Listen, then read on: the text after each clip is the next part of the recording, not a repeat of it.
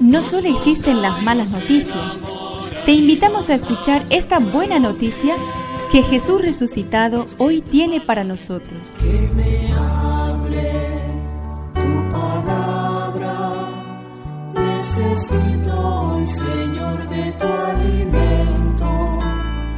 Hoy en todo el mundo se escuchará esta palabra. Mateo 10 del 24 al 33. En aquel tiempo dijo Jesús a los apóstoles, El discípulo no es más que su maestro, ni el servidor más que su dueño. Al discípulo le basta ser como su maestro y al servidor como su dueño. Si al dueño de casa lo llamaron Belzebul, cuánto más a los de su casa. No les teman, no hay nada oculto que no deba ser revelado y nada secreto que no deba ser conocido. Lo que yo les digo en la oscuridad, repítanlo en pleno día, y lo que escuchen al oído, proclámenlo desde lo alto de las casas. No teman a los que matan el cuerpo, pero no pueden matar el alma.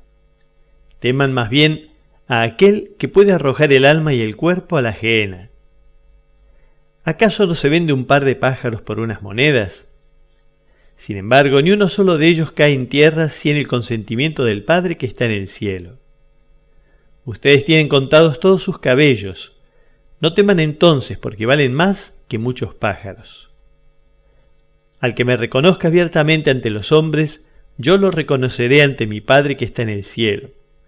Pero yo renegaré ante mi Padre que está en el cielo de aquel que reniegue de mí ante los hombres. Espíritu, necesito que me llenes de valor.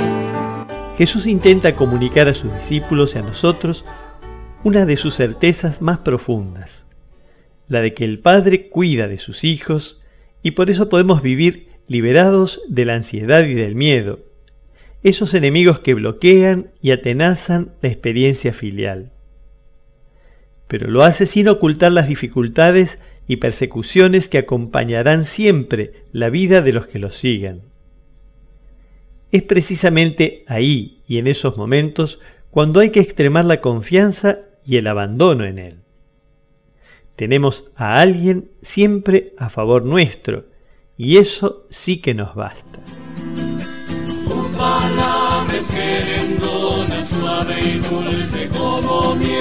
Es una contribución de la parroquia catedral para este año misionero diocesano.